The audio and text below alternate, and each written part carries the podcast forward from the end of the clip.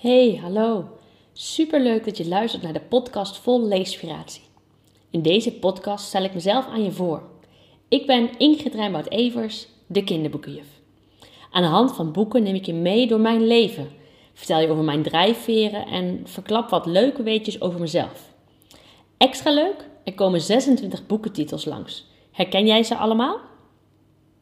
Dit ben ik. Naast kinderboekenjuf ben ik moeder, vrouw van, leerkracht, kinderboekengek, kerstfan en meestal zo enthousiast als een puppy. Ik hou enorm van gezelligheid, spelletjes doen en goede films kijken.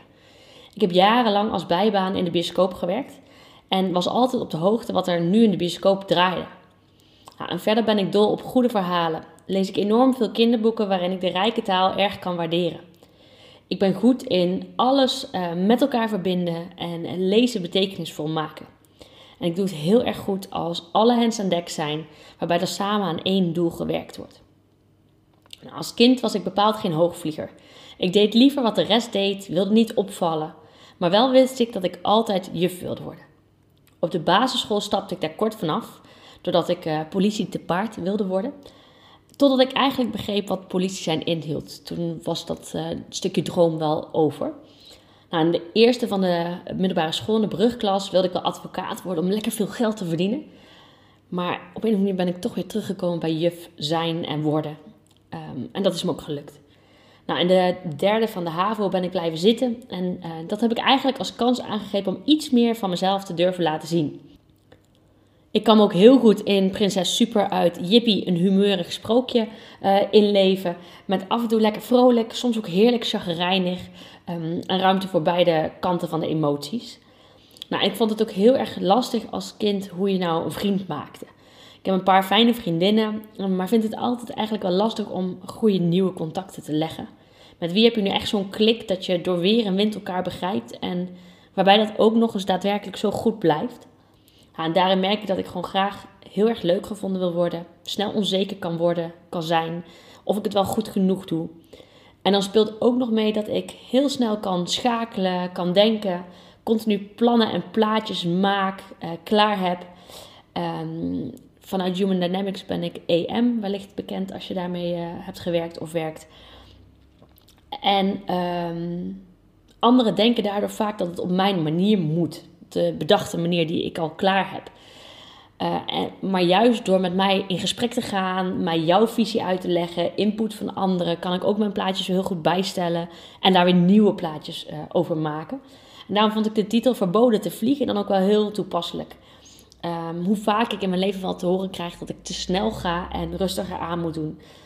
Um, dus dat vond ik wel een hele toepasselijke titel hierbij. Nou, gelukkig heeft mijn man hier totaal geen last van. Hij is gewoon dol op me zoals ik ben. Hij volgt gewoon zijn eigen tempo en um, na jaren samen zijn ging hij dan op 2 juni 2017 eindelijk op zijn knie. Nou, op 1 18 trouwden we bij Slot Donnendaal en we vierden daar echt onze droombruiloft. Nou, vervolgens uh, vlogen we naar 100% New York voor onze huwelijksreis. Uh, waar we eigenlijk ons hart wel heel erg verloren zijn aan de stad. En we hopen daar gewoon ooit nog eens een tijdje te mogen wonen. Als je mij al langer kent of volgt, dan weet je dat ik kerstgek ben. Uh, het kerstvarken is op een jongen met de naam uh, Kerstmis na het beste kerstboek dat er is. Maar vooral ook een boek waarvan ik echt hoop dat er nog een film van komt. Van een jongen met de naam uh, Kerstmis staat die al op Netflix. Maar ik hoop zo dat het kerstvarken van J.K. Rowling ook nog verfilmd gaat worden.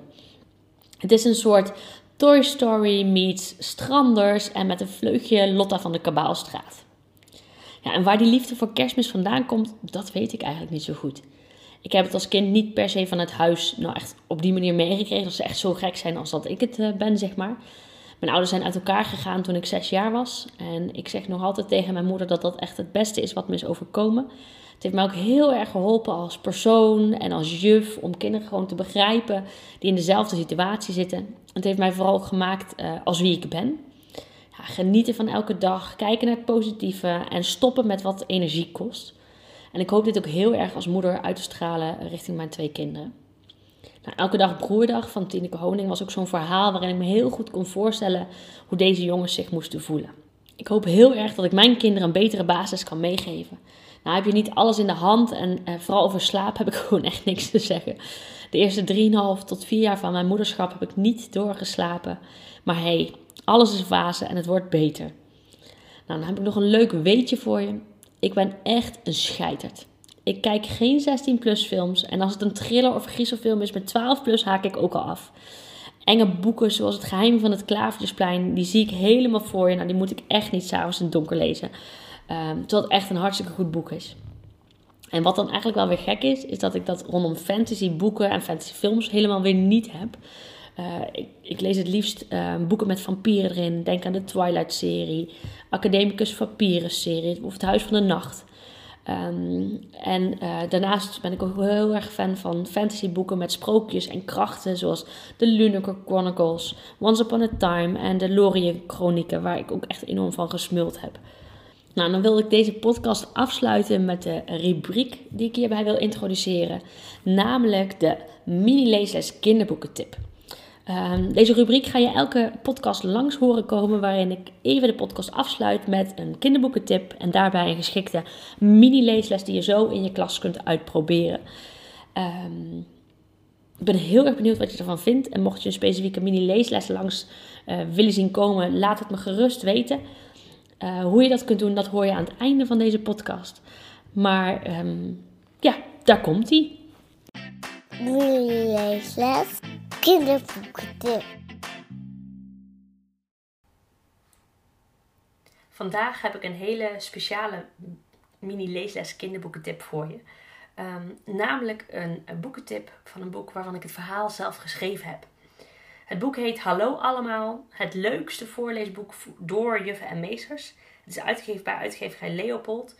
En in het boek staan dus allemaal verhalen geschreven door juffen en meesters. En het allerleukste daaraan vind ik, ik zelf in heb geschreven, maar vooral dat die vooraan in het boek staat. Mijn verhaal heet De Boomhut door juf Ingrid.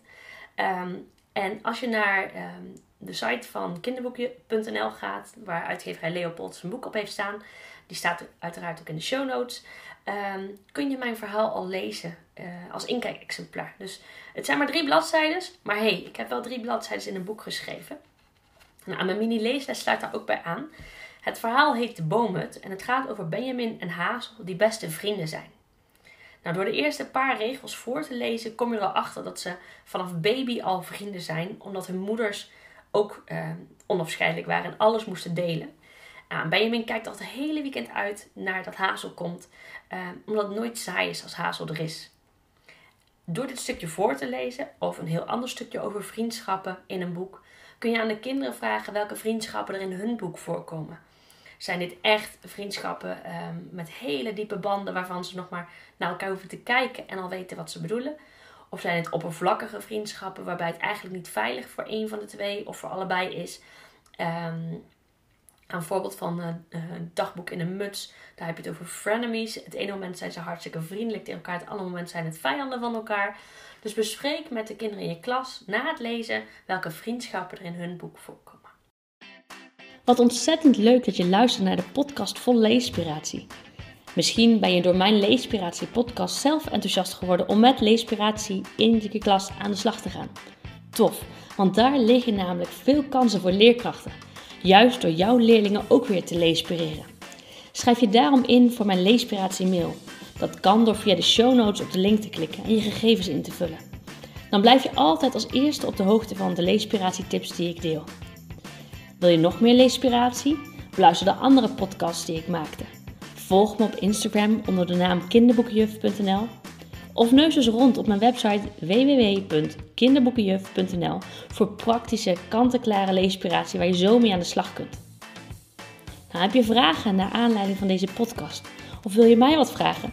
Mail me op info.kinderboekenjuf.nl Vind je deze podcast waardevol?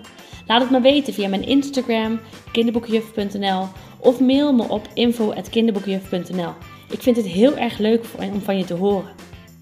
Volg mijn podcast door via het luisterplatform naar de podcast voor leespiratie te gaan en klik vervolgens op volgen. Stel de meldingen in, zodat je als eerste op de hoogte blijft als er een nieuwe aflevering online komt. Bij Spotify kun je dit bijvoorbeeld doen door het alarmbelletje aan te klikken. En geef mijn podcast een beoordeling of like, zodat anderen ook weten dat mijn podcast de moeite waard is om te beluisteren. Deel de link gerust met collega's, of andere geïnteresseerden, zodat zij ook de podcast kunnen beluisteren. Ik kijk er naar uit om een nieuwe aflevering voor je op te nemen. Tot dan!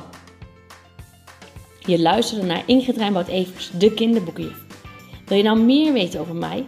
Luister dan zeker eerst even de eerste twee podcasts die ik maakte. Daarin vertel ik je eigenlijk alles over wie ik ben, uh, wat mijn interesses zijn en wat mijn visie als kinderboekenjuf is en hoe ik leerkrachten help om de kinderen in hun klas te leespireren.